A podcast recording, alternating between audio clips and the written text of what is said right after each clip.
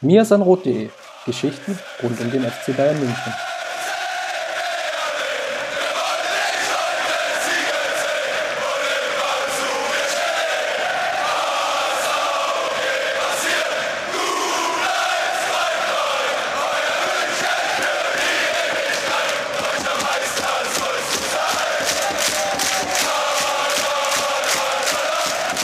Servus und herzlich willkommen zum Mirsan Roth Podcast. Folge 204 steht mittlerweile ins Haus und weil die Männer des FC Bayern ja sozusagen pausieren, sich selbst die Pause eingebrockt haben, wie man auch immer möchte, im Pokal ausgeschieden sind, in der Champions League ausgeschieden sind, ähm, haben wir uns gedacht, wir sprechen heute mal ganz ausführlich über die Bayern Frauen. Wir haben sie zwar immer drin in unserem Segment rund um den FC Bayern.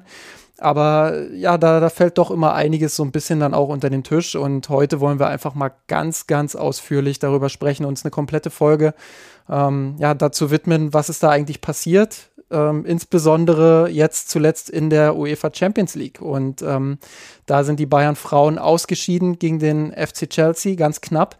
Ähm, ich möchte nicht alleine darüber sprechen. Und ich möchte diese Woche auch ausnahmsweise mal nicht mit Chris darüber sprechen, sondern ich habe mir eine Expertin eingeladen, nämlich die Jasmina Schweimler, die auf Twitter unter @jasschweimler zu finden ist. Wir verlinken das dann alles auch nochmal ganz brav natürlich bei uns im Blog zu diesem Podcast hier. Ähm, sie ist Journalistin und Bloggerin, ähm, arbeitet unter anderem für die Wolfsburger, Wolfsburger Allgemeine Zeitung, für Sportbuzzer, ähm, DW Sports. Ähm, sie ist Expertin für den Frauenfußball, ähm, zumindest für mich persönlich immer die erste Anlaufstelle, ähm, wenn ich irgendwas zum Frauenfußball wissen will. Ähm, sie ist spezialisiert auf die Frauenbundesliga und den VfL Wolfsburg, über den wir später auch noch sprechen würden. Ähm, aber ja, erstmal herzlich willkommen bei uns im Podcast, Jasmina. Ist mir eine große Ehre, endlich haben wir es mal geschafft. Ja, ist echt so. Ähm, ja, du hast es ja auf Twitter neulich auch nochmal geschrieben. Wir haben ja auch so eine, so eine kleine gemeinsame Geschichte, ähm, haben zusammen quasi 2015 in etwa äh, mit dem Bloggen angefangen und uns seitdem auch nicht aus den Augen verloren und verfolgt, was die jeweils andere Seite so macht. Ähm, und ja, für mich ist es dann dementsprechend auch eine sehr, sehr besondere Geschichte heute, dich endlich mal bei uns im Podcast zu Gast zu haben und mit dir über Frauenfußball zu sprechen. Das, äh, ja, das da freue ich mich eigentlich die ganze Woche schon drauf. Ähm, das war damals auch noch gar nicht so absehbar. Also du hattest deinen Lahmsteiger-Blog auf WordPress und ich habe äh, Kick It Like Jazz ins ja. Leben gerufen und habe da die VfL-Frauen analysiert und dann, ja. Ja, und jetzt bist du. so unser Ding gemacht. Jetzt bist du ganz, ganz nah dran an den VW Wolfsburg Frauen und kannst uns da sicherlich auch später einige Insights liefern. Und nicht nur an den, an den VW Wolfsburg Frauen, sondern du hast ja auch unter der Woche mit Lina Magul gesprochen. Insofern äh, bist du, glaube ich, gut vorbereitet auch für unser, unser erstes Thema, über das wir heute sprechen wollen. Ähm, die Bayern-Frauen sind leider ausgeschieden gegen den FC Chelsea. Wir hatten ähm, ja in der vorherigen Podcast-Folge darüber gesprochen, äh, wie gut sie das Hinspiel gemeistert haben. Äh, mit 2 zu 1 gewonnen, überragende Defensivleistung, vorne sehr effizient gewesen. Ähm, diesmal würde ich fast sagen, war es ein bisschen andersrum. Defensiv nicht ganz so stabil und vorne leider auch nicht ganz so effizient. Ähm, lass uns da direkt mal einsteigen ähm, in die Partie. Schon nach zehn Minuten gab es den ersten Rückschlag, als Lina Magul sich vorne, ja, ich würde sagen, fast schon ein bisschen unnötig gegen drei Gegenspielerinnen festdribbelt, den Ball verliert, konter Chelsea. Wunderbar ausgespielt, das muss man an der Stelle natürlich auch hervorheben. Ähm, wirklich überragend gespielt und dann fällt das 1 zu 0. Ähm, Jasmina, der Fehler von Magul ist sicherlich die eine Sache, aber können die Bayern Frauen das vielleicht auch ein Stück weit besser danach noch verteidigen? Ja, das ist das ist die Frage. Also grundsätzlich würde ich sagen, ähm, es ging alles ein bisschen zu schnell für die Bayern-Frauen vielleicht sogar schon. Ähm, und gerade dieses schnelle Umschaltspiel, das ist halt etwas, für das Chelsea steht. Ne? Das haben wir schon gegen Wolfsburg gesehen. Und ähm, wenn sie dann einmal wirklich im, im Gang sind, dann äh, geht's, kann es auch mal ganz schnell gehen. Und ich fand, dass ähm, Caro Simon sich vielleicht ein bisschen falsch orientiert hat. Also sie haben äh, zu sehr auf Sam Kerr geschaut und dann hätte es vielleicht äh, gut getan, wenn da noch jemand gewesen wäre. Dann kommt der Pass in die Schnittstelle auch gegen die Laufrichtung von Caro Simon und dann macht Kirby das Ding rein. Also völlig unbedrängt und war für mich nicht diszipliniert genug. Also ich weiß nicht, wie du das äh, gesehen hast. Ja, definitiv. Ähm, ich habe mir so ein bisschen ähm, Gedanken über die Ausrichtung gemacht. Ich habe Jens Scheuer in der Vergangenheit häufig dafür kritisiert, ähm, dass, er, dass er ein bisschen zu vorsichtig in Partien reingegangen ist. Ich habe beim Hinspiel auch die Sorge gehabt, dass diese Fünferkette am Ende zu passiv interpretiert wird und Chelsea dann ja die Bayern so ein bisschen hinten reindrückt und, und herspielt. Ähm, da ist es, da ist, hat sich die Befürchtung nicht bestätigt. Ähm, insofern war ich sehr zufrieden mit dieser Ausrichtung im Hinspiel, war dann aber umso verwunderter, dass er ausgerechnet im Rückspiel dann auswärts ähm, ja wieder auf eine Viererkette umstellt und ähm, ja, ich will nicht sagen, dass er da ins offene Messer gelaufen ist, ähm, aber vielleicht wäre mit einer Fünferkette einfach auch die Orientierung der Verteidigerin ein bisschen einfacher gewesen bei diesem Gegentor. Ähm, ja, wie, wie, ist so deine Meinung? Ähm, warst du überrascht, dass die Bayern dort äh, plötzlich wieder mit der Viererkette spielen? Also für mich war der Matchplan in gewisser Weise ein bisschen klar. Also sie haben vermehrt mit langen Bällen versucht, ähm, die Mittelfeld- und Abwehrreihe zu überbrücken, um dann mit schnellen, schnellen Spielerinnen äh, in die Spitze zu kommen. Ähm, ich hätte wahrscheinlich nicht damit gerechnet, dass er wirklich es so mutig versucht im Rückspiel, gerade wo so viel ähm, auf dem Spiel steht. Ähm, aber ja, wahrscheinlich hat er da jetzt auch dementsprechend Lehrgeld bezahlt. Ja, äh, Lehrgeld bezahlt, ähm, hat dann auch die Chelsea-Defensive einmal zumindest in der 29. Minute. Ähm, ich glaube, da brauchen wir gar nicht lange drüber, drüber reden. Absolutes äh, Traumtor von, von Sarah Sadrazil, die da ähm, nach einer Ecke war es, glaube ich, ähm, ja, den Ball bekommt und dann trumpft er so ein bisschen auf und äh, sie knallt das Ding in den Winkel. Ähm, ja, absoluter Traumtreffer ähm, ja, den, den habe ich so in der Perfektion auch schon, schon lange nicht mehr gesehen, so genau wie der da in den Winkel fliegt. Ähm, war das für dich in dem Moment so ein Stück weit auch gegen den Spielverlauf? Weil ich hatte schon das Gefühl, dass Chelsea eigentlich ja, besser reingestartet ist in die Partie. Nein, würde ich grundsätzlich nicht sagen. Also beide Mannschaften hatten gute Spielanteile. Chelsea hatte den besseren Gang in die gegnerische Hälfte und ist auch gefährlicher in, den, äh, in Richtung Strafraum der Bayern gekommen. Aber die Bayern haben sich nicht abgeschrieben. Sie haben auch äh, versucht, das Spiel immer schnell nach vorne zu bringen. Hatten auch den ein oder anderen Moment, aber das hat dann halt immer, der letzte Pass war ungenau und ähm, ja, wirkten vielleicht sogar ein bisschen nervös auf mich, aber ich würde schon sagen, dass dieses Tor durchaus verdient war. Und ich meine, so ein Tor schaue ich mir auch einfach gerne an. Das war ja wirklich ein absoluter Hammer. Ja, definitiv. Ähm, das, das hat mich auch komplett äh, aus dem Stuhl geholt, muss ich sagen. Äh, wunderschöner Treffer, kann man gar nicht oft genug betonen. Ähm, ja, aber Chelsea kam dann vor der Pause ähm, gleich noch zum, zum zweiten Treffer. Nach einem Freistoß, der zunächst in die Mauer geht und dann zurückkommt ähm, ist es, glaube ich, G, die, die ähm, ja, einen Kollektivschlaf bei den Bayern-Frauen, würde ich fast schon sagen, ausnutzt. Die Mauer bleibt einfach irgendwie komplett stehen und geht dem Ball nicht hinterher. Und äh, G kann das Ding dann ähm, zwar ein bisschen holprig, aber für die Torhüterin nur schwer zu sehen, ins linke Eck versenken. Ähm, Standards sind, zumindest in diesem Spiel hatte ich das Gefühl, schon auch äh, eine Unruheherd bei den Bayern gewesen. Würdest du das äh, als allgemeines äh, Problem dort sehen oder eher als, ähm, ja, Chelsea hat das einfach gut gemacht? Ja, Chelsea hat das einfach gut gemacht, denn ähm, wenn man sich mal den bisherigen Saisonverlauf anschaut der Bayern, dann würde ich nicht sagen, dass äh, man das daran festmachen kann, jetzt an einem Freistoß. Also ich weiß auch nicht, was sie da gemacht haben, ob sie vielleicht sogar ein bisschen geträumt haben. Ich kann es mir nicht erklären, ich habe es mir auch ein paar Mal angeschaut tut mir leid für Laura Benker, denn ähm, die hatte ja so gesehen gar keine Chance, denn als sie den Ball gesehen hat, da war es halt auch einfach schon zu spät. Ähm, ja, war in dem Sinne aber auch ein bisschen glücklich für Chelsea, aber hat natürlich, ja, den Spielverlauf dann auf den Kopf gestellt, würde ich fast sagen. Es war schon so ein kleiner Schockmoment, ne, den man dann erstmal verkraften musste, denn dann war plötzlich Chelsea wieder dran. Genau, dann war das Hinspielergebnis ausgeglichen.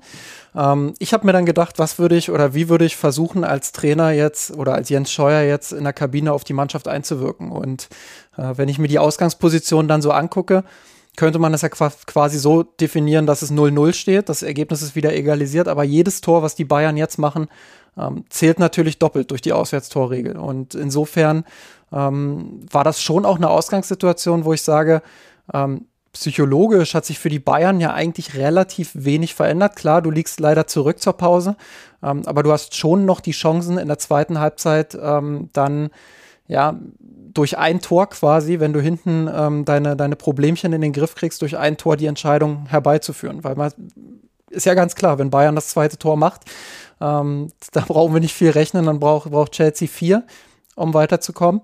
Ähm, wie hast du das, das in der Halbzeitpause erlebt? Hast du gedacht, Chelsea ist jetzt im Vorteil, weil sie das 2-1 gemacht haben, weil sie es egalisiert haben, weil sie psychologisch jetzt einfach dran sind? Ähm, oder hast du aufgrund des Spielverlaufes, weil die Bayern ja doch die ein oder andere Chance sich auch herausgespielt haben, ähm, durchaus auch noch Hoffnung gehabt, in Anführungsstrichen, dass die Bayern das am Ende packen könnten? Ich würde gerne mal wissen, was in der Halbzeitpause besprochen wurde. Also grundsätzlich würde ich sagen, die Bayern unter durchaus mehr Druck gestanden, weil sie halt auch gesehen haben, wie schnell und effektiv es gegen Chelsea auch mal passieren kann. Und Chelsea hat gemerkt, dass Bayern eben nicht sattelfest ist und dass sie vielleicht auch ein bisschen nervös sind, dass ähm, da vielleicht auch ein Stück weit die Erfahrung und die Abgebrühtheit fehlt. Und ähm, Chelsea ist eine Mannschaft, die kann das dann auch über die Zeit bringen, die kann auch nachsetzen. Das haben wir gegen Wolfsburg gesehen. Und ähm, ja, ich ähm, bin mir nicht sicher, wie gesagt, ähm, was dann gesagt wurde. Hat Lina Magul nichts verraten? Lina Magul hat mir gesagt, dass es nichts bringt, da jetzt noch großartig äh, drüber nachzudenken, was gewesen ist in der Vergangenheit, denn der Blick geht nach vorne, auch wenn die Enttäuschung natürlich groß ist. Aber ich meine, ich kann das auch verstehen. Also es bringt ja jetzt auch nichts, ähm, wenn die sich jetzt da noch hinstellen und sich das zerdenken. Wir wissen selber, ähm, dass sie das viel, viel besser können. Und ähm, ja, das bieten sich bestimmt noch Chancen in Zukunft, dass sie das wieder gut machen.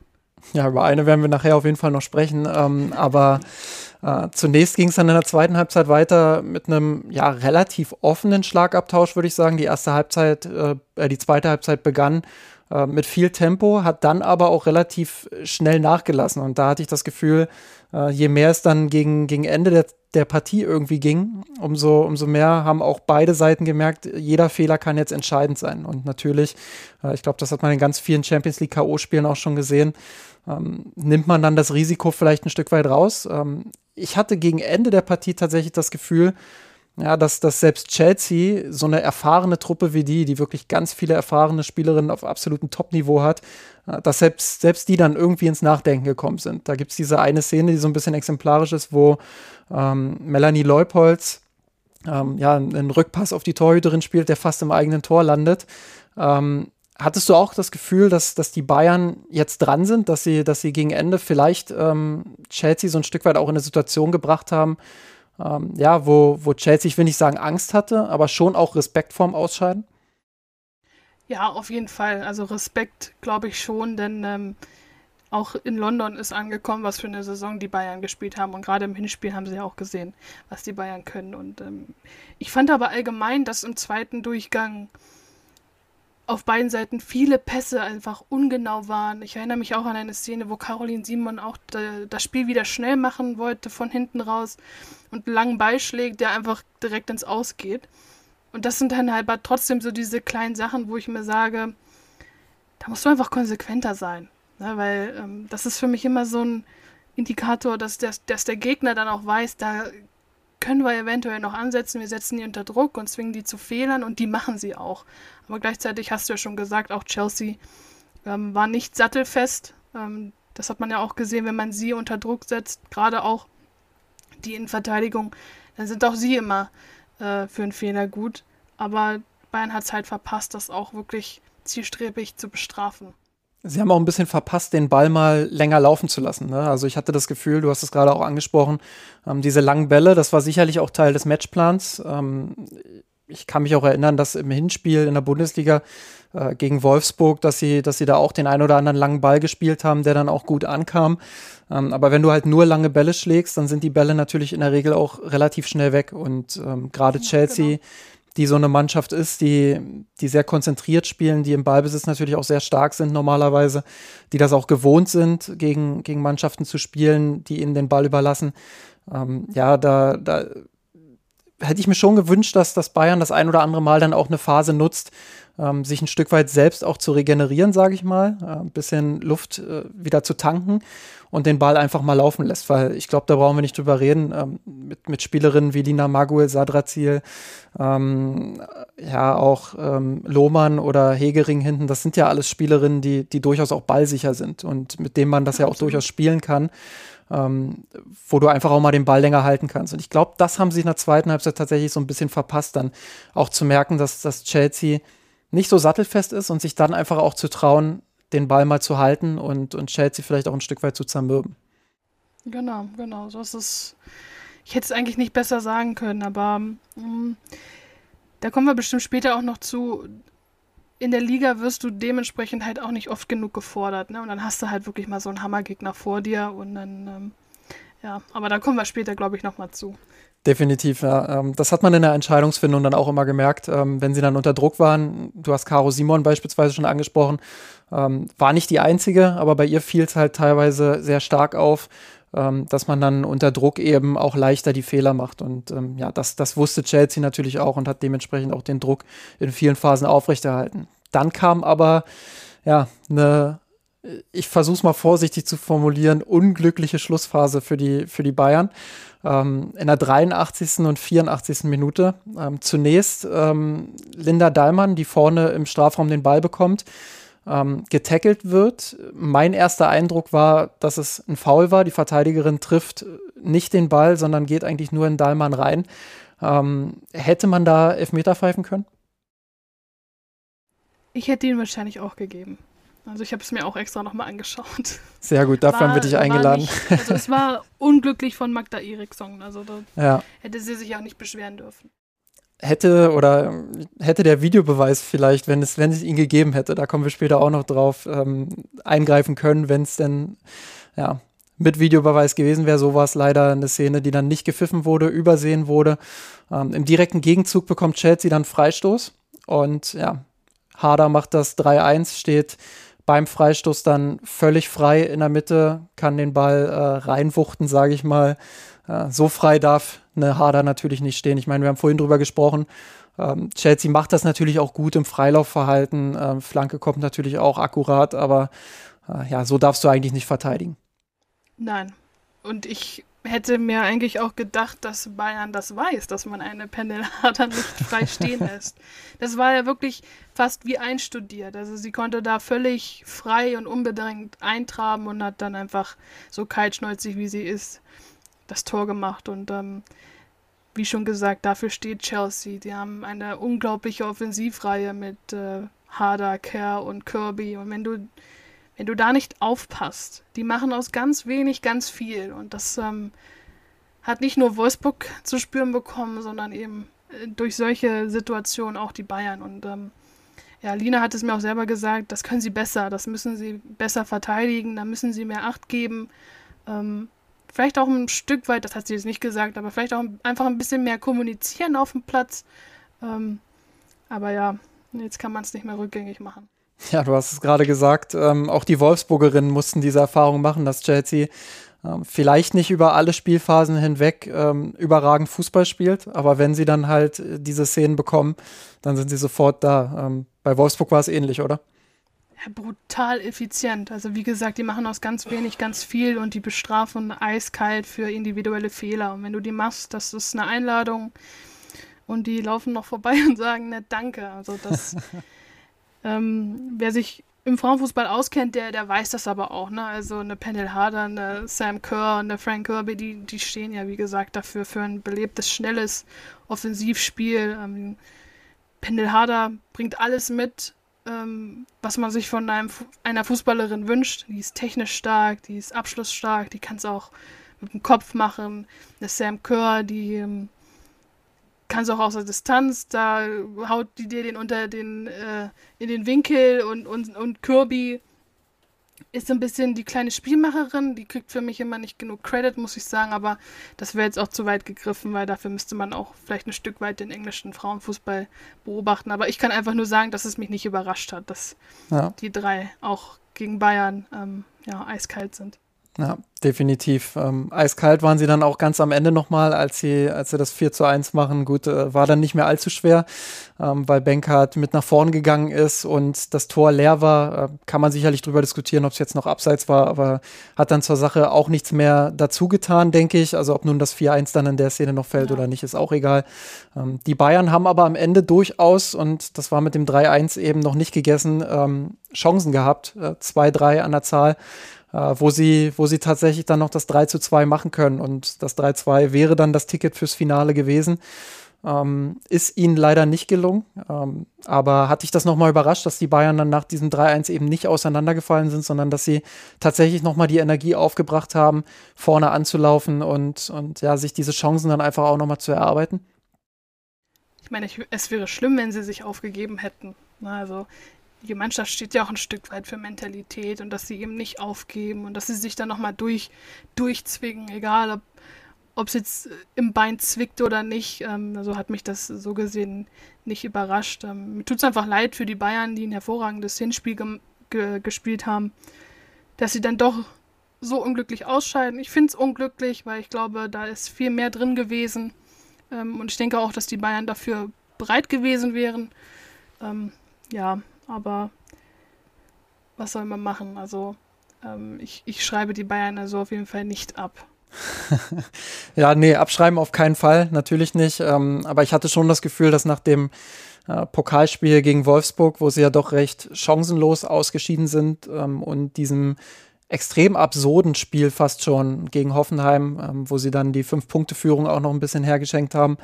Ähm, ja, dass, dass da vielleicht auch mit dem Kopf so ein bisschen was passiert ist. Und umso mehr war ich eigentlich äh, dann vielleicht doch überrascht, ähm, ja, wie sie wie sie gegen Chelsea in beiden Spielen aufgetreten sind. Also ich glaube, ähm, das, was man als FC Bayern da durchaus mitnehmen kann aus diesen beiden Partien, ist, dass sie nicht mehr so weit weg sind von der, von der Spitze, oder? Also wenn man da in der Vergangenheit die Spiele sieht gegen Wolfsburg, ähm, dann, dann ist das in dieser Saison schon auch ein Fortschritt.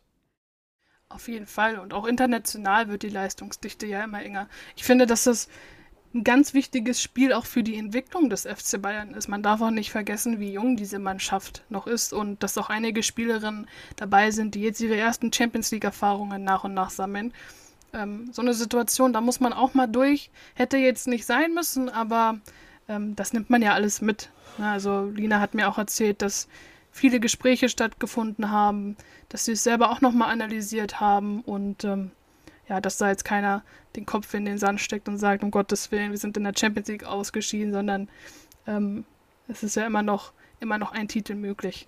Ja, und das sind ja halt auch diese Erfahrungswerte, die du auf hohem Niveau sammeln musst. Wenn man jetzt mal äh, einfach nur Sidney Lohmann als Beispiel nimmt, die ja noch sehr, sehr jung ist, ähm, die jetzt schon eine herausragende Fußballerin ist. Ich glaube, da wird keiner widersprechen, ähm, aber ja, die, die an solchen Erfahrungen dann einfach auch nochmal wachsen kann. Und ich glaube, wenn man äh, schaut, die großen Mannschaften der letzten Jahre ähm, haben auch meistens äh, ja, irgendwann große Niederlagen einstecken müssen, aus denen sie dann ähm, diese Erfahrungswerte sammeln konnten und dann vielleicht im nächsten Spiel ähm, im nächsten großen Spiel dann ähm, ja, die, die richtige Entscheidung in der Situation getroffen haben, wo sie ähm, ja, vorher eine falsche Situ äh, Entscheidung getroffen hätten.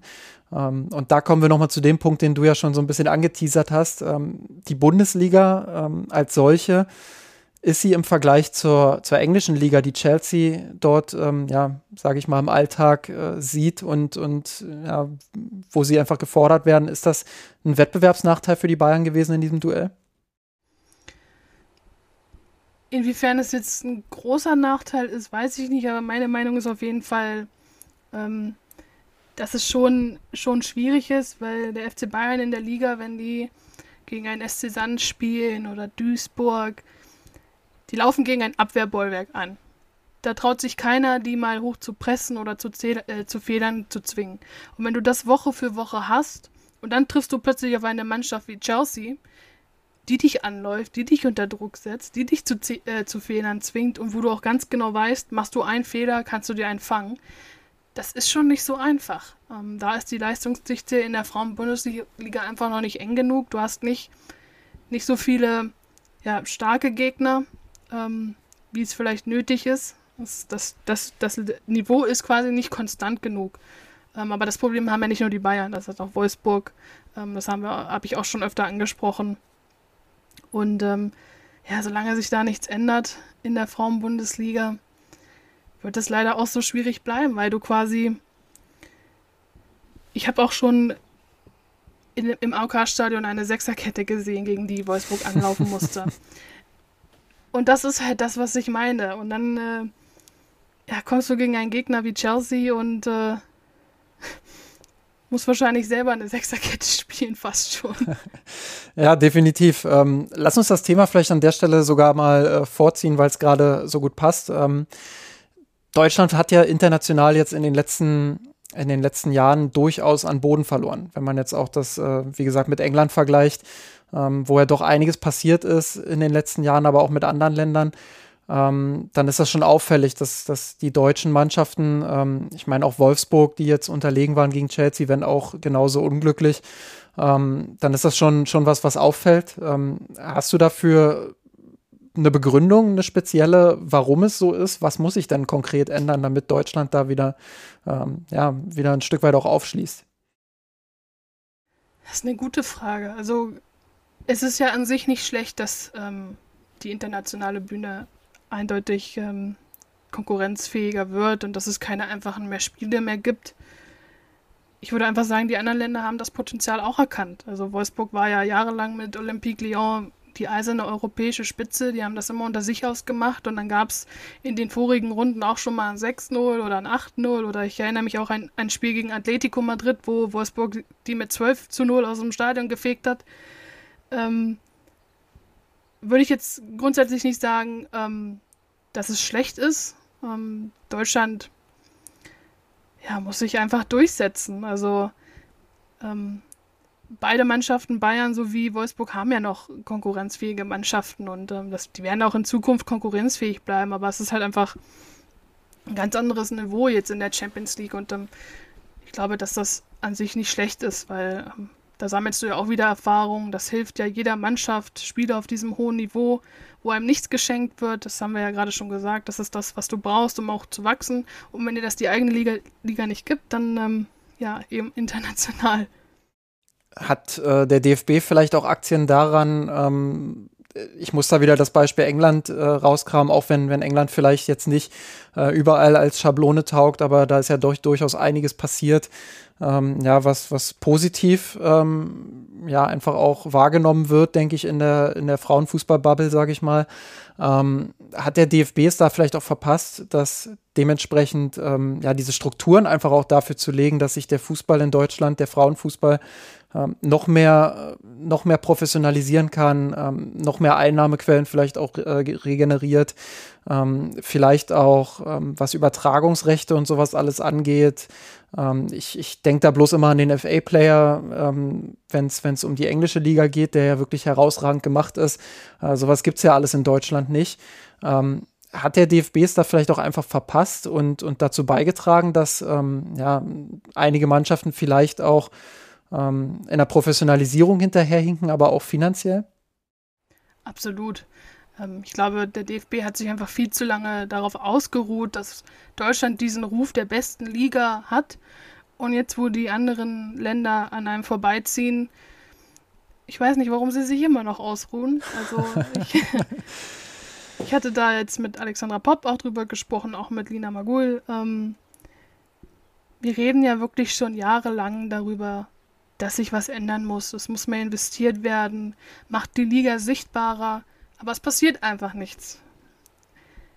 Und das schon seit Jahren. Und ähm, wir reden in der Frauen-Bundesliga noch immer nicht von einem Profitum. Also es gibt immer noch Mannschaften, wo Spielerinnen parallel arbeiten müssen. Hegering ist da das beste Beispiel. Ne? Die kam ja von, von der ähm, SGS Essen, glaube ich. Ähm, und, und hat ja gesagt, dass sie jetzt durch den Wechsel zum FC Bayern das erste Mal eigentlich sowas wie eine Profifußballerin ist, obwohl sie ja vorher schon sehr erfolgreich Fußball gespielt hat, auch Nationalspielerin wurde. Genau, sie hat auch noch 40 Stunden die Woche sogar gearbeitet, wenn ich mich nicht täusche, und abends ja. trainiert. Ähm, ich finde, dass das, dass das nicht mehr zumutbar ist und das sollte auch einfach nicht sein. Die Spielerinnen sollten nicht noch arbeiten müssen, um ihren Lebensunterhalt irgendwie bewerkstelligen zu können. Und ähm, dieser Vorschlag, dass jetzt finanzstarke ja, Herrenvereine, die Frauenabteilungen mit unterstützen. Ist vielleicht ein Ansatz, aber dann denke ich jetzt an den SC Sand. Der hat diese Möglichkeit nicht. Die haben keine ja. finanzstarke Herrenabteilung, die da mal sagen könnte, okay, wir greifen euch unter die Arme. Ganz im Gegenteil, der SC Sand hat ja jetzt auch erst eine Marketingstrategie entwickelt, um noch mehr Sponsorengelder ähm, reinzuholen, damit sie sich den Traum Bundesliga weiter finanzieren können. Und das kann es einfach eben nicht sein. Ähm, auch was die Sichtbarkeit angeht. Ich habe auch vorhin erst erzählt, dass ich teilweise Spielberichte schreiben muss anhand eines Live-Tickers auf fußball.de. Und dann kriege ich da als Info Torschuss Pop. Was schreibe ich da großartig? Wieso ist es nicht möglich, ähm, diese Spiele zugänglich zu machen? Also dann kommt doch das Interesse von ganz alleine. Also ich würde fast sagen, dass mein Twitter-Account ein gutes Beispiel dafür ist, dass auch das internationale Interesse einfach da ist. Ähm, ich schreibe meine Artikel ja nun auch auf Englisch. Und die Leute wollen die Spielerin sehen und dann kriege ich eine Nachricht, oh, das ist schon wieder für internationale Zuschauer geblockt oder auch, wir hatten es erst im DFB-Pokal gegen Bremen, dass der Livestream auf dfb.de einfach eine halbe Stunde überhaupt nicht läuft und dann irgendwann mal angeschaltet wird. Warum hinken wir da so hinterher? Warum wird der Frauenfußball einfach weiterhin so stiefmütterlich behandelt? Das macht mich fast schon einfach sauer. Ne, weil das tut mir auch immer für die Spielerinnen leid, die sich dann wirklich auch hinstellen und sagen, hey, passt mal auf, so ist es. Ähm, und trotzdem passiert einfach nichts. Also, was sollen wir noch tun, außer uns hinzustellen und zu sagen, hey, es muss was passieren und dann auch Spielerinnen wie Magul oder Pop oder auch Almut Schuld und trotzdem hört irgendwie keiner zu. Ja, das ist definitiv ärgerlich. Ähm, kann ich auch komplett nachvollziehen. Ähm, ja, dass da nicht nur du als, als regelmäßige Berichterstatterin darüber verärgert bist, sondern ähm, ganz offensichtlich eben auch äh, die Leute, die, die alltäglich dort, da, dort dafür arbeiten, dass sie, dass sie erfolgreich sind und merken einfach, ähm, dass sie da schon ein gewisses Handicap mit sich rumtragen. Siehst du es als Möglichkeit? Da wurde ja viel auch drüber diskutiert, ähm, dass die, dass die Bundesliga, die Frauenbundesliga, ähm, unter das Dach der DFL wechselt, ähm, was gleich auch noch eine zweite Option wäre, falls du jetzt sagst, die DFL ist vielleicht auch nicht ähm, des Rätsels Lösung. Ähm, wäre so ein bisschen das zu tun, was die Herren-Bundesliga ja auch sicherlich in einem anderen Kontext äh, vor vielen Jahren getan hat, als sie eben zur DFL ähm, sich ja, verschlossen hat, sage ich mal, ähm, dass sie einfach eigenständig versuchen, Strukturen zu bilden. Siehst du, siehst du darin vielleicht einen Lösungsweg, um aus diesem, aus dieser ewigen Abhängigkeit auch vom DFB wegzukommen ähm, und einfach zu sagen, so, ihr habt jetzt lange genug versaubeutelt, sage ich mal. Ähm, jetzt, ähm, jetzt gehen wir unseren eigenen Weg und versuchen das äh, so auf die Wege zu leiten. Mal davon abgesehen, dass der DFB ja schon klar gemacht hat, dass man die Frauenbundesliga nicht einfach so abgeben würde, glaube ich schon, dass ähm, die DFL grundsätzlich ein guter Ansatz wären. Man könnte die Rechte auch komplett gemeinsam vermarkten. Das ist natürlich eine ganz andere Stahlkraft dann auch. Aber dafür muss der DFB eben auch bereit sein. Und ich glaube nicht, dass er das ist. Da frage ich mich aber, warum macht man nicht selber und handelt? Vor Jahren hatte Ralf Kellermann schon einmal in einem Sportbuzzer-Interview gesagt, dass es ein guter Schritt wäre, die Frauenbundesliga auch unter das Dach der DFL zu packen. Allein weil man die Rechte gemeinsam vermarkten könnte. Heißt also, wenn man die Bundesliga nimmt, dann automatisch die Frauenbundesliga dazu packen, einfach damit die Sichtbarkeit gewährleistet ist. Aber ich glaube nicht, dass ähm, der DFB da mitspielen wird. Also wir werden da wahrscheinlich einfach weiter im, im Nimmersland irgendwie rumtapern es und, liegt ähm, natürlich dann auch ein bisschen, ähm, sorry, dass ich da kurz reingrätsche, aber es ähm, liegt ein Stück weit natürlich auch jetzt, äh, glaube ich zumindest, ähm, an den Vereinen, gerade Bayern, Wolfsburg, die natürlich eine riesige Strahlkraft haben, aber auch die Vereine, die direkt dort hinterkommen, ähm, da vielleicht gemeinsam dann auch den Druck nochmal zu erhöhen und, und zu sagen, ähm, hey, wir wollen erfolgreich sein. Ihr wollt sicherlich auch, dass der Frauenfußball in Deutschland erfolgreich ist. Ähm, ihr habt gute Beispiele im Ausland, ähm, die, die euch zeigen, wie das funktionieren kann.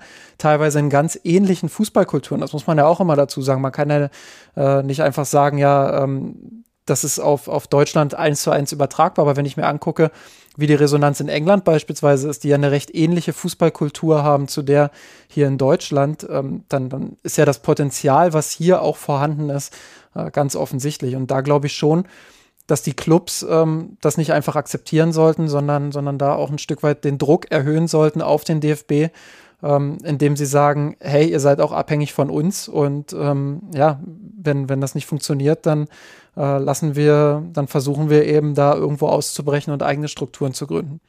Man muss sich ja nur mal die Nummern anschauen, die jetzt die Livestreams erreicht haben von dem Spiel gegen Chelsea. Das spricht ja schon für sich. Ja.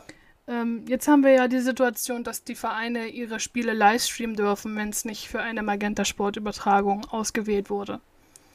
Das war vorher ja auch nicht möglich. Ja. Ähm, dann gab es entweder Livestream auf Magenta oder vielleicht mal DFB TV. Jetzt ist es ja zum Glück bis zum Ende der Saison so geregelt.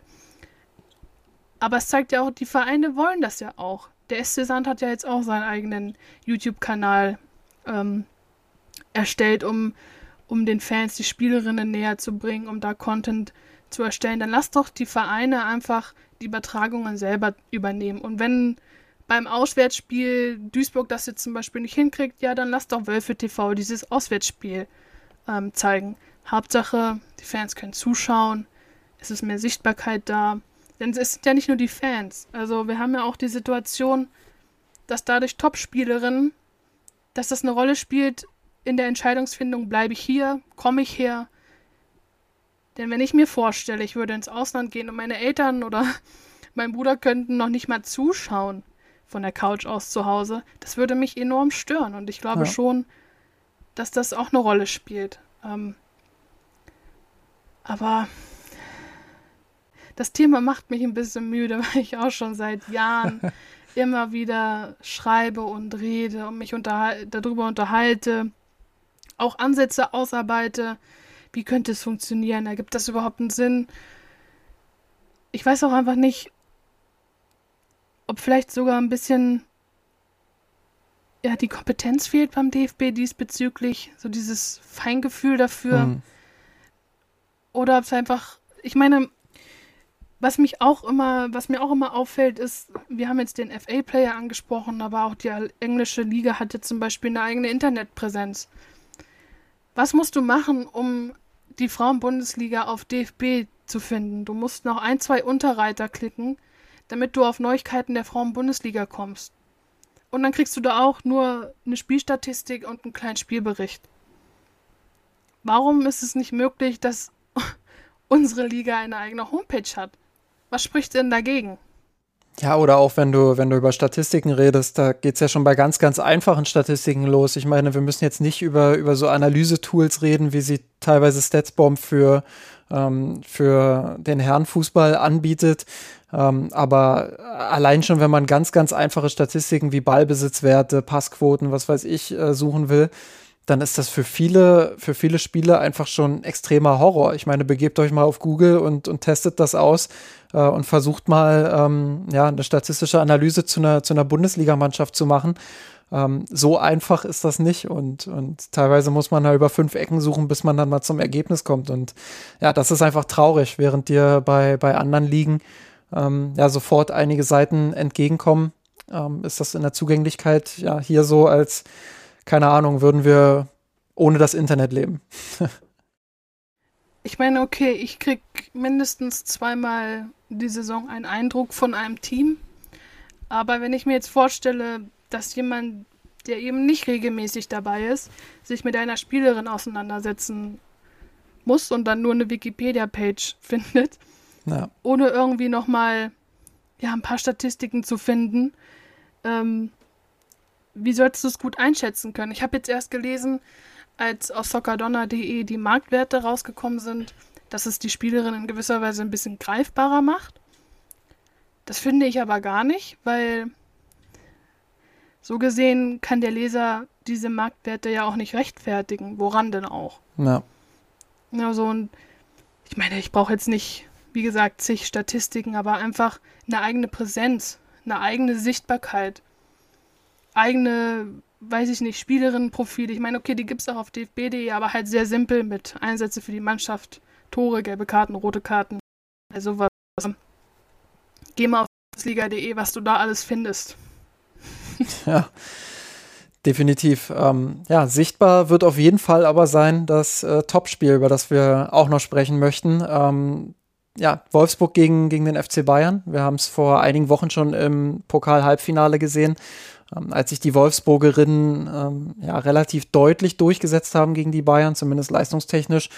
Ähm, jetzt treffen sie in der Bundesliga wieder aufeinander. Das ist schon so eine Art Endspiel. Ähm, die Ausgangssituation ist so, dass die Bayern vorne stehen mit zwei Punkten Vorsprung auf die Wolfsburgerinnen. Ich hatte es vorhin gesagt, das Hoffenheim-Spiel hat dazu geführt, ähm, also das Hoffenheim-Spiel der Bayern, ähm, dass ja, Wolfsburg nochmal rangekommen ist auf zwei Punkte und dass es jetzt extrem spannend ist. Und ähm, ja, bei noch drei verbleibenden Spielen ist das Torverhältnis der Bayern 20 Tore besser.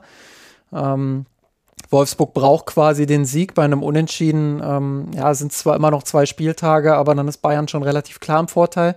Ähm, Thema Sichtbarkeit, das Spiel wird am Sonntag um 13 Uhr übertragen, ähm, von Magenta Sport, aber auch vom NDR und vom Bayerischen Rundfunk. Ähm, also ihr könnt es auch ganz normal im Fernsehen schauen, wenn ihr da Bock drauf habt. Ähm, insofern ähm, ist dieses Spiel zumindest gut sichtbar. Ähm, aber lass uns mal zu dieser, zu dieser Ausgangssituation kommen, die ich gerade beschrieben habe. Ist es jetzt ein psychologischer Vorteil für die Wolfsburgerinnen, dass sie ähm, nach dem Sieg im Pokal über die Bayern ja, einfach auch so ein Stück weit vielleicht ähm, das Oberwasser haben, dass sie auch noch mal zwei Punkte überhaupt rangekommen sind, dass die Bayern dann ein Stück weit Schwäche gezeigt haben. Ähm, spielt den Wolfsburgerinnen das alles in die Karten und hinzu kommt ja auch noch das jüngste Ausscheiden der Bayern in der Champions League? Ich meine, wahrscheinlich hat man sich das auch gedacht, als die Bayern in Wolfsburg angetreten sind, nach deren Ausscheiden im Champions League-Pokal. Und dann ja, haben die Wolfsburgerinnen doch so beeindruckt und so eine tolle Reaktion gezeigt. Deswegen ist es für mich grundsätzlich ein bisschen schwer einzuschätzen, ob, ob es einen psychologischen Vorteil gibt oder nicht. Ähm, für mich kommt es einfach darauf an, wie die Bayern jetzt Reaktion zeigen. Ähm, ob sie das gut hinkriegen oder nicht. Und die Wolfsburgerinnen haben gesehen, Bayern ist anfällig, wir können Bayern schlagen. Das war natürlich auch ganz wichtig für die Moral ne, und für das Selbstbewusstsein. Ähm, und ich würde schon sagen, dass die Wolfsburgerinnen dementsprechend auch aufgrund ihrer Erfahrung und Abgebrühtheit in den vergangenen Jahren vielleicht mit der etwas breiteren Brust reingehen. Aber für mich ist das ein komplett offenes Duell, muss ich sagen. Wie läuft denn Wolfsburgs äh, Saison so ganz allgemein? Gib doch mal allen oder hol mal alle ab, die, die jetzt zuhören und vielleicht äh, nur die Bayern Frauen verfolgt haben äh, und gar nicht so sehr darauf geschielt haben, was, was Wolfsburg eigentlich gemacht hat. Ähm, ich kann mich erinnern, dass in der Hinrunde ähm, ja, schon äh, einige Abgänge sehr schmerzhaft für die Wolfsburgerinnen waren, dass sie sehr lange gebraucht haben, um in diese Saison auch wirklich reinzukommen. Ähm, aber mittlerweile habe ich schon das Gefühl, dass sie, dass sie ein Stück weit reingekommen sind und dass sie jetzt gerade ein gutes Niveau für die, für die letzten Spiele haben, oder? Ja, auf jeden Fall. Der Abgang von Pendel Harder kurz vor Saisonbeginn der hat mit Sicherheit schwer gewogen. Auch Sarah Birk-Gunnar-Stottier ähm, im defensiven Mittelfeld war ja Stammspielerin, eine Führungsspielerin, dass die weggebrochen ist, hat auch ein bisschen wehgetan, aber ich würde es jetzt nicht, daran würde ich jetzt nichts festmachen, ähm, denn es hat einfach nur, ähm, die, die, musste einfach nur die Verantwortung so gesehen ein bisschen auf mehreren Schultern verteilen, denn Pendel Harder war ja Wolfsburgs absolute Unterschiedsspielerin, muss man schon einfach so sagen. Ähm, da mussten jetzt einfach andere, die ihr Potenzial vielleicht vorher noch nicht so ausgeschöpft haben, ein bisschen vorangehen. Ähm, das, was was ich, was ich finde, was die Leute so ein bisschen unterschätzen, ist, Wolfsburg hat Ende August dieses Champions League-Finale nachgespielt in Spanien und hatte ein paar Tage später den Ligastart. War also von, vom Kopf her und körperlich überhaupt nicht frei, nach wenig Urlaub. Ich glaube, das hat sich so ein, so ein bisschen gezogen und das hatte auch Alexandra Popp mir im Interview erzählt, ähm, dass sie da ein bisschen gebraucht haben, dass der Körper und der Kopf damit klarkommen. Und dann hast du einen guten Start in der Liga und äh, ja, patzt dann gegen den SC Freiburg, holst dir da fast in der letzten Minute der, der Nachspielzeit das Unentschieden und dann ist natürlich erstmal alles auf den Kopf gestellt. Denn jeder wusste von dem Potenzial, das im Kader der Bayern steckt. Die haben ja auf dem Transfermarkt auch ordentlich aufgerüstet und auch sehr stark nachgerüstet. Ja. Genau, dann fängst du dir gegen Bayern auch noch eine heftige Niederlage. Hast aber seitdem nichts liegen gelassen und äh, die Mentalität war immer ganz klar, dass die Wolfsburgerinnen da sein wollen, wenn Bayern patzt. Ähm, sie haben immer dran geglaubt, sie haben sich nicht aufgegeben, sie sind immerhin auch der Titelverteidiger, ähm, haben die Meisterschaft in den letzten Jahren immer souverän geholt, auch mit Vorsprung. Ähm, mussten jetzt quasi in die Rolle der Jägerinnen schlüpfen, aber ich glaube, das haben sie auch bisher ganz gut gemeistert. Jetzt haben sie ihr besagtes Endspiel, was sie sich wochenlang erhofft haben. Und ich würde auch zustimmen, dass dieses Spiel vorentscheidend wird. Ähm, ich meine, okay, beide Mannschaften müssen natürlich danach auch noch gegen Eintracht Frankfurt spielen. Das wird auch nicht einfach. Aber ich glaube nicht, dass äh, Bayern oder Wolfsburg dann noch Punkte liegen lassen werden. Also wer am Sonntag gewinnt, lege ich mich fest, wird doch deutscher Meister. Und bei einem Unentschieden, vielleicht patzen die Bayern ja doch noch. Ich meine, sie haben jetzt, du hast gesagt, Frankfurt äh, und Leverkusen dann noch. Ähm, beide Spiele haben sie im Hinspiel jeweils nur knapp mit 1 zu 0 gewonnen. Ähm, als sie noch richtig gut drauf waren, würde ich, würde ich sagen. Jetzt gerade hat man ja schon das Gefühl, ähm, dass die Bayern zumindest ein bisschen ins Nachdenken gekommen sind. Und wenn sie jetzt einen Unentschieden haben und der Druck weiterhin hoch ist, kannst du dir nicht vorstellen, dass die Bayern dann vielleicht doch noch mal irgendwo patzen? Ich glaube nicht, dass es ein Unentschieden wird am Wochenende. Damit ist es wirklich, natürlich dann direkt, äh, dann ist also die Frage natürlich ich irrelevant. Ich glaube wirklich, dass beide Mannschaften ähm, da alles reinwerfen werden. Das hat äh, auch Lina gesagt. Die werden alles raushauen, was sie haben, alles geben, sich komplett zerreißen für diesen Titeltraum in der Liga. Aber ja, wenn es ein Unentschieden wird, dann wird es darauf ankommen, wie Bayern mit dem Druck umgeht. Und das ist natürlich wieder eine Situation, der, dem waren sie lange nicht, nicht ausgesetzt, gerade weil Wolfsburg immer die Meisterschaft geholt hat, hat, äh, hat. Und die kennen das.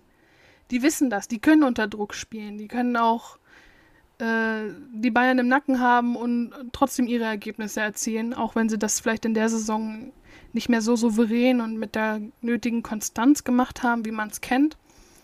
Aber das wird dann ja vielleicht sogar eine Kopfsache.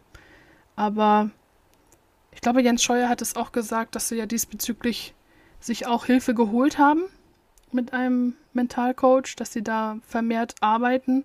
Also glaube ich, werden die Bayern da auch gut eingestellt sein. Worauf wird es dann für, für beide Mannschaften ankommen? Ähm, erwartest du, dass die, dass die Bayern wieder ein bisschen zurückhaltender vielleicht agieren, was die defensive Ausrichtung angeht, dass sie ähm, nicht ganz vorne drauf gehen, sondern, sondern vielleicht erst im Mittelfeld, so wie gegen Chelsea, ähm, und dann versuchen, über die Umschaltsituation zu kommen? Oder denkst du, dass, dass Bayern wirklich mit komplett offenem Visier spielen wird und versuchen wird, Wolfsburg ganz vorne unter Druck zu setzen? Ich glaube schon, dass sie Wolfsburg ein bisschen gewähren lassen werden und ein bisschen kommen lassen, um dann gerade in diese schnellen Umschaltmomente zu kommen. Denn da war Wolfsburg auch immer mal wieder anfällig. Ähm, und da kommt es halt drauf an, dass sie diesmal zielstrebiger verteidigen hinten, besser kommunizieren. Ähm, ja, und vorne müssen sie absolut effektiv sein. Na, das äh, war jetzt gegen Chelsea leider nicht so, aber ich sage ja immer wieder, die Bayern können das. Und äh, wenn nicht am Sonntag, wann dann? Äh, würdest du zustimmen, dass die, dass die Saison dann doch eher enttäuschend für die Bayern war, wenn sie es nicht schaffen, diese, diese Meisterschaft zu holen? Weil es ist ja grundsätzlich schon so, ähm, dass diese 26 Spiele in Folge, die sie, die sie gewonnen haben, dass die sicherlich auch eine gewisse Erwartung geschürt haben, die vielleicht ein bisschen drüber war, ähm, dass die Bayern sich so schnell entwickeln würden. Ich glaube, ähm, da ist man selbst in München ein Stück weit überrascht drüber gewesen. Ähm, aber wenn man sich schon diese Ausgangssituation erarbeitet und wenn man gesehen hat, Wolfsburg ähm, ist nicht komplett fehlerfrei durch diese Saison marschiert und ist schlagbar, ähm, dann will man diesen Titel natürlich am Ende auch gewinnen. Würdest du sagen, dass die ähm, dass dieses Spiel vielleicht auch dazu führen kann, wenn man es denn am Ende verlieren sollte, ähm, dass man, dass man ja am Ende vielleicht doch eine eher enttäuschende Saison hatte, obwohl man relativ lange auf dem Weg dazu war, eine richtig gute Saison zu spielen? Also ich hatte die Frage auch Lina vorhin gestellt und die meinte, dass die Erwartungshaltung bezüglich des Triples eher von außen kam, aber im Verein jetzt niemand äh, das Ziel ausgesprochen hat, das Triple zu holen. Ähm, und dann haben wir auch über diesen Strategieplan gesprochen, dass der FC Bayern sich langfristig gesehen natürlich wieder als Nummer 1 etablieren möchte im deutschen Frauenfußball und auch international. Aber dass das eben Zeit braucht. Aber dass man schon sieht, dass sie einen enormen Schritt gegangen sind diese Saison. Ich persönlich würde aber sagen, wenn die Bayern wirklich den Meistertitel jetzt noch verspielen, dann gibt das erstmal einen Knicks. Denn nach so einer Saison, die man ja zweifelsohne gespielt hat in der Liga, dann wirst du am Ende auch verdient Meister. Wenn sie sich jetzt das noch nehmen lassen, dann glaube ich, wird das schon dolle wehtun. Ob es jetzt intern als Enttäuschung definiert wird, das weiß ich nicht. Aber ich glaube schon, dass man es dann so deuten würde. Wer wird dann am Ende Meister? Was sagt dir, was sagt dir dein Bauchgefühl auch für das Spiel am Wochenende? Ich bleibe dabei, die Mannschaft, die gewinnt. Und wer gewinnt? Da muss ich, da muss ich dich jetzt schon drauf festnageln. Was sagt dein Bauchgefühl? Hm. Also ich traue den Bayern eine Reaktion zu, auch um einfach nochmal zu zeigen, hey, wir sind auch noch da. Ähm, gegen Hoffenheim hat man ja nun auch unglücklich verloren. Da weiß keiner, warum dieses 3-3 am Schluss auch nicht gegeben wurde. Ja. ähm, und dann sieht die Welt auch schon wieder ganz anders aus. Aber ich traue eben auch den Wolfsburgerinnen zu, dass die jetzt so vor Selbstvertrauen strotzen, dass sie das auch nochmal schaffen, die Bayern so zu überspielen. Ob sie die Bayern aber nochmal so beeindrucken können wie im DFB-Pokalspiel und wirklich so einschüchtern fast schon, das wird sich halt zeigen. Aber ich glaube, als Wolfsburg-Reporterin ähm, bleibe ich dann doch beim VfL. Gut, ich versuche mal, ich versuche mal dagegen zu halten und äh, sage tatsächlich, ähm, die Bayern nehmen jetzt so viel Selbstvertrauen trotz der Niederlage aus diesen beiden Partien gegen Chelsea mit. Ähm, einfach, wie du schon gesagt hast, wenn Lina Magul das auch so sieht, ähm, dass sie, dass sie dran waren einfach, ähm, dass sie einfach äh, gesehen haben, sie haben eine Chance, sie können mithalten mit diesen Top-Mannschaften und sie können ähm, auf diesem Niveau durchaus auch gut Fußball spielen. Ähm, wenn sie sich das noch mal ein bisschen vergegenwärtigen und, und einfach auch ähm, ein Stück weit Selbstvertrauen dann auch daraus ziehen, den Mut mitnehmen, auch Wolfsburg dann wirklich da weh zu tun, wo es ihnen weh tut ähm, und nicht so mutlos auftreten wie im Pokalspiel gegen Wolfsburg, ähm, dann sehe ich durchaus gute Karten, dass die Bayern das am Ende schaffen und, und Meister werden. Ähm, ja, auf jeden Fall. Und ich muss auch nochmal sagen, also klar, ich bin Wolfsburg-Reporterin, vielleicht bin ich auch ein bisschen voreingenommen. Ich muss aber sagen, ich bin ein absoluter Fan dieser Bayern-Mannschaft, ähm, auch von den Spielerinnen. Dieses Potenzial, was in dieser Mannschaft steckt, das ist, ähm, wirklich unglaublich. Also wie ja. gesagt, wer sich damit auseinandersetzt mit Frauenfußball und vielleicht auch schon eine Lea Schüller oder eine Clara Bühl in vorigen Stationen gesehen hat, der weiß, was die Bayern da für Juwelen verpflichtet haben. Auch eine Marina Hegering ist eine absolute Waffe in der Abwehr. Ähm, eine absolute Abwehrchefin. Also man sagt ja immer so schön, die Foundation liegt.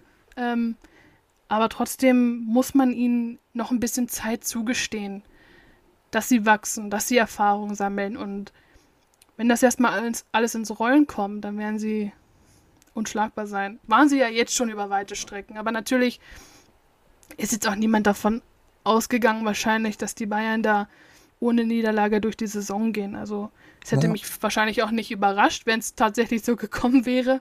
Aber man darf auch nicht vergessen, dass es auch alles nur Menschen sind. Dann der letzte Punkt dazu. Ähm, das Wort Wachablösung ist ja immer, immer was, was man, ähm, glaube ich, aus Wolfsburg-Perspektive nicht mehr hören kann. Ähm, das, äh, ich ich ziehe da auch immer ganz gerne die Parallele zum, zum FC Bayern 2000. 11, 12, also die Herrenmannschaft, äh, wo ja auch relativ schnell dann von der Wachablösung gesprochen wurde, äh, was in München auch alle genervt hat. Und ähm, damals sind die Bayern ja bei den, bei den Herren fulminant zurückgekommen, haben Dortmund dann komplett an die Wand gespielt. Ähm, glaubst du, dass die Liga in den kommenden Jahren im Frauenfußball, also in der Frauenbundesliga, ähm, unabhängig jetzt vom Ausgang dieser Saison spannender wird. Ich sehe ja auch, ähm, dass beispielsweise, du hast es vorhin auch angedeutet, Mannschaften wie Frankfurt, äh, Hoffenheim und Co., dass die einfach auch mehr investieren. Ähm, glaubst du, dass wir vielleicht sogar eine breitere Spitze erleben oder meinst du, dass äh, zumindest in den nächsten Jahren jetzt erstmal Bayern und Wolfsburg oben ähm, ja, sich gegenseitig duellieren und, und ja, dass es da vielleicht ja, einen gibt, der sich durchsetzen kann oder eben nicht. Es würde mich überraschen, wenn da jetzt noch ein dritter Verein zwischengrätscht. Also ich glaube, in den kommenden Jahren in der Spitze wird sich nichts ändern. Wenn man sich allein mal die Kader der kommenden Saison ansieht, dann bleiben Wolfsburg und Bayern absolute Spitze. Aber allein der dritte Startplatz in der Champions League macht natürlich in der Frauenbundesliga äh, nochmal ein bisschen attraktiver und gibt den Verein hinter Wolfsburg und Bayern auch nochmal Grund, alles reinzuhauen. Und da sehe ich halt Frankfurt, Hoffenheim, vielleicht auch Leverkusen, Potsdam, wenn die sich stabilisieren. Vielleicht auch der SC Freiburg, die jetzt langsam wiederkommen. Was die Liga insgesamt spannender macht, attraktiver und vielleicht, vielleicht gibt es immer mal wieder Momente, wo man die Großen ärgern kann, aber ich glaube jetzt nicht, dass wir in Zukunft jemand anderes als Wolfsburg oder Bayern da ganz oben sehen. Aber vielleicht haben wir dann äh, in ein paar Jahren oder in vielleicht auch schon nächste Saison oder übernächste Saison die Situation, dass wir darüber sprechen, ähm, ja, dass das Niveau einfach insgesamt ein bisschen höher geworden ist und ja, äh, davon gehe ich auf jeden Fall aus. Dass wir dann vielleicht auch nicht mehr darüber sprechen müssen, ähm, ob die Mannschaften im Alltag nicht genug gefordert werden. Ähm, das bleibt zumindest genau. zu hoffen und ähm, ein Beitrag dazu soll die von dir bereits schon angedeutete Champions League Reform leisten ähm, die jetzt auf den Weg gebracht wurde von der UEFA. Ähm, ich versuche mal so ein bisschen das in zwei Teile zu trennen. Einmal den finanziellen Teil und dann sprechen wir nachher nochmal gesondert über die Formatänderungen, die die damit einhergeht. Ähm, zunächst erstmal zum finanziellen Teil. Was ändert sich erstmal konkret? Ähm, die deutliche Erhöhung der Prämien auf jeden Fall ähm, für alle teilnehmenden Vereine. Ähm, die UEFA spricht da von einer Vervierfachung der Prämien, die erwartet wird und nennt da eine Summe von insgesamt circa 24 Millionen Euro, die dort verteilt werden können. Ähm, alleine die Teilnahme an der neuen Gruppenphase, über die wir später noch sprechen, ähm, spielt nach ersten Schätzungen der UEFA rund 400.000 Euro ein, ja, was schon eine Verfünffachung der bisherigen Beträge wäre. Ähm, finanziert wird das Ganze aus der eigenen Vermarktung, Vermarktung sowie aus einer Querfinanzierung ähm, ja, aus den Männerclub-Wettbewerben der UEFA. Ähm, es wird erstmalige Solidaritätszahlungen für alle Erstligavereine geben, deren Nationalverbände ähm, Mannschaften für die Women's Champions League abstellen äh, oder anmelden. Ähm, und es wird, auch das habe ich vorhin schon so ein bisschen angedeutet, erstmals, das ist jetzt zwar kein ähm, finanzieller Aspekt, aber es wird erstmals den Videoassistenten geben ähm, ab dem Viertelfinale. In dieser Saison ist es ja noch so, dass es äh, nur beim Endspiel der Fall ist. Ähm, glaubst du, dass das erstmal für sich betrachtet gute Änderungen der UEFA sind, die den Frauenfußball nach vorne bringen werden? Ja, absolut. War auch längst überfällig.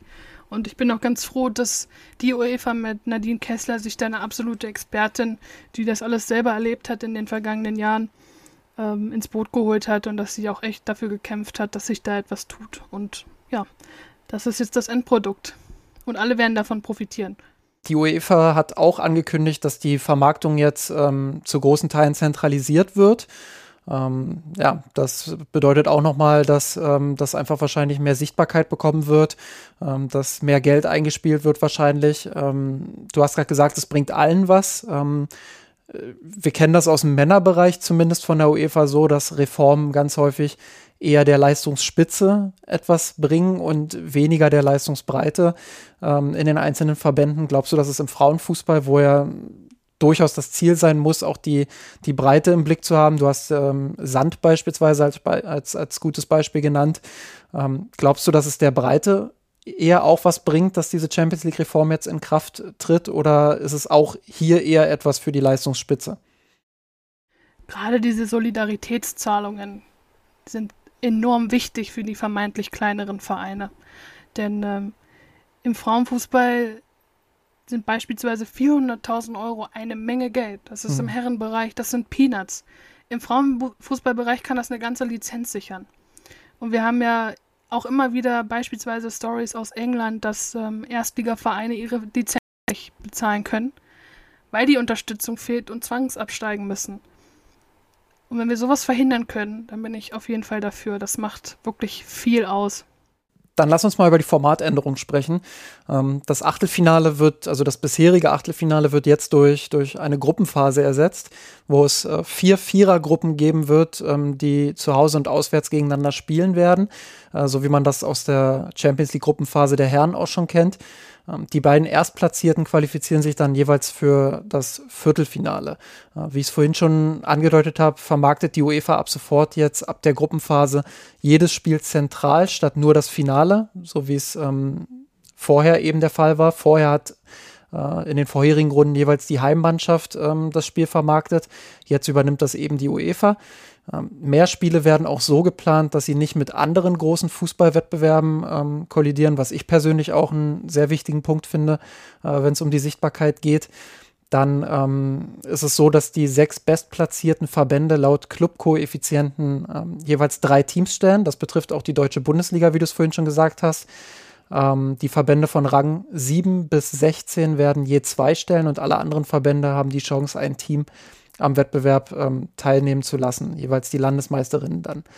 Ähm, vor der Gruppenphase wird es zwei Runden geben, die unterteilt werden einerseits in den Meisterweg und dann in den Ligaweg. Ähm, dadurch werden mindestens zehn Verbände dann am Ende auch an der Gruppenphase teilnehmen. Runde 1 ist dabei so eine Art Mini-Turnier im K.O.-Modell. Das bedeutet, dass es zwei Halbfinals geben wird, ein Spiel um Platz 3 und Finale, ähm, wobei jeweils die beiden Finalsieger dann in die nächste Runde einziehen werden. Ähm, Runde 2 ist dann ganz normal, wie man es aus der Champions League kennt, ähm, Hin- und Rückspiel. Der Einstieg in die Gruppenphase erfolgt ähm, für Titelverteidiger des Wettbewerbs und die Meister der drei bestplatzierten Verbände. Ähm, Einstieg in Runde 2 wie gesagt, da gibt es ja den Meister- und den Ligaweg. Beim Meisterweg ist es so, dass die Meister der Verbände Platz 4 ähm, bis 6 und Vizemeister der Verbände Platz 1 bis 6 ähm, dort eintreten. Über den Ligaweg ähm, werden die Vizemeister der Verbände von Platz 7 bis Platz 16 sowie Drittplatzierte aus Verbände Platz 1 bis 6 ähm, ja, reingehen in diesen Wettbewerb. Ähm, um das vielleicht auch nochmal auf Deutschland zu beziehen, Einstieg in Runde 1 aus Deutschland ähm, nur der dritte Platz ähm, und wird mit restlichen Teams in vier Mini-Turniere im K.O.-Modus gelost. Ja, der Vizemeister der deutschen Liga wird dann in Runde 2 einsteigen und ähm, ja, beim Meister bin ich mir gerade ehrlich gesagt gar nicht so sicher, wo die ähm, Frauen-Bundesliga gerade steht. Ähm, Clubkoeffizient. die Gruppenphase. Sind also noch unter den ersten drei tatsächlich, ja. Die, die Frauen-Bundesliga. Weil also die Meister der drei bestplatzierten Verbände steigen in die Gruppenphase ein. Ähm, alle Meister der hinteren Plätze ähm, steigen in die Runde 2 ein. Deshalb, ähm, ich war mir gerade nicht sicher, ob die Frauen-Bundesliga unter den ersten drei im Koeffizienten ist. Ähm, wenn das der Fall sein sollte, dann steigen sie in die Gruppenphase ein. Ähm, das klingt jetzt erstmal alles natürlich äh, relativ komplex und ähm, ist es wahrscheinlich auch, wenn man das das erste Mal hört. Ähm, aber ihr findet dann auch alle restlichen Infos und eine detaillierte Auflistung dessen, was ich gerade nochmal ähm, versucht habe, möglichst zu erklären.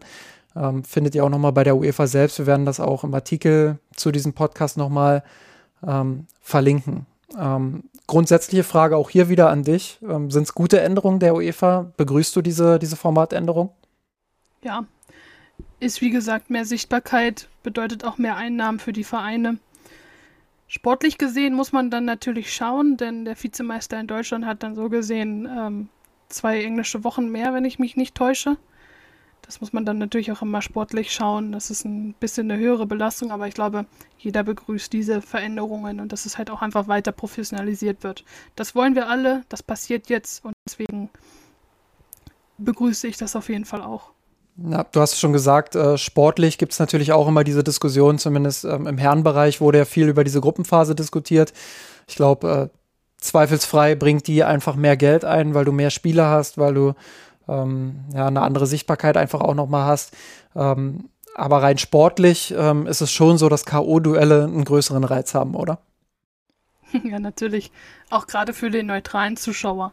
Ähm, ich schaue mir das auch gerne an.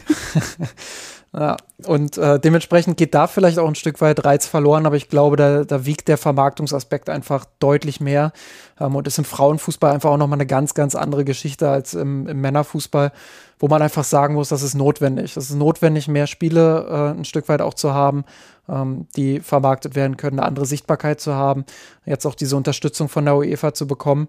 Ähm, insofern muss ich sagen, meine Meinung dazu ist auch erstmal grundsätzlich äh, positiv und ähm, ja, ich hoffe, dass äh, die Vermarktungsmöglichkeiten dann auch dazu führen, ähm, ja, dass ähm, die Lustlosigkeit des DFB, sage ich mal, so ein bisschen ähm, außer Kraft gesetzt wird und wir hier in Deutschland ähm, vielleicht auch einen ähnlichen Aufstieg erleben, wie, wie andere Nationen das in den letzten Jahren erlebt haben.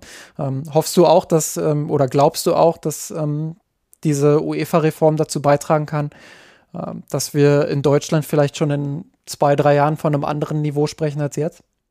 Ich hoffe es. Also viel mehr kann ich da gar nicht zu sagen. Ich hoffe es einfach. Denn ähm, ja, sie bekommen es ja vorgemacht, wie es funktionieren kann. Ähm, man muss es aber halt auch einfach nur wollen. Ähm, ich möchte dem DFB nicht unterstellen, dass sie es nicht wollen, aber sie müssen eben einfach endlich mal in den Tritt kommen. Und wenn nicht, dann äh, müssen wir halt nochmal anklopfen bei den, bei den großen Clubs, dass sie dann noch mehr Druck machen. Ähm, Jasmina, wir sind am Ende unseres äh, Podcasts angelangt. Äh, ich bedanke mich nochmal ganz, ganz herzlich für deine Expertise. Ähm, ich habe mich sehr gefreut, dass du hier warst. Ich habe mich äh, oder ich habe sehr interessiert auch zugehört, ähm, was du so zu sagen hast. Und ja, ich hoffe, dass wir das äh, in Zukunft dann nochmal wiederholen. Ja, sehr gerne. Ich hoffe, ich konnte ein bisschen was beitragen. Ähm, du hast ja auch mich super darauf vorbereitet, also da auch nochmal ein großes Lob. danke, danke. Ähm, wenn ihr Lust habt, äh, uns zu unterstützen, ähm, dann tut das gerne, ähm, indem ihr ja, Kommentare zu diesem und zu anderen Podcast-Folgen hinterlasst bei uns im Blog auf mirsanrot.de. Folgt uns gerne in den sozialen Netzwerken, Twitter, Instagram, Facebook. Ähm, ihr findet uns eigentlich fast überall. Ähm, und wenn ihr Bock habt, uns finanziell vielleicht auch äh, zu unterstützen bei dem, was wir hier tagtäglich beinahe ähm, tun, dann ähm, könnt ihr das unter patreon.com slash mirsanrot tun. Äh, wir würden uns sehr darüber freuen, ähm, über euren Input zu dieser Folge, zu kommenden Folgen. Ähm, was denkt ihr? Glaubt ihr, dass äh, der Frauenfußball ja, in Deutschland in den nächsten Jahren ähm, weiter an Boden verlieren wird? Oder habt ihr auch Hoffnung, dass ähm, unter anderem durch die UEFA-Reform ähm, der DFB vielleicht dann auch nochmal aufwacht? Ähm, Schreibt es uns gerne in die Kommentare. Ähm, ansonsten bleibt mir nur zu sagen, ja, noch eine schöne Woche und wir hören uns nächste Woche. Ciao haben den Kampf gewonnen, den ohne Kommen, der Haien hat's gemacht. Ich hab geträumt von dir, von unserer Welt Wir haben den Kampf gewonnen, den ohne Kommen, der Haien hat's gemacht. Ich hab geträumt von dir, von unserer Welt wir haben den Kampf gewonnen, mit ohne Knochen, der Haien.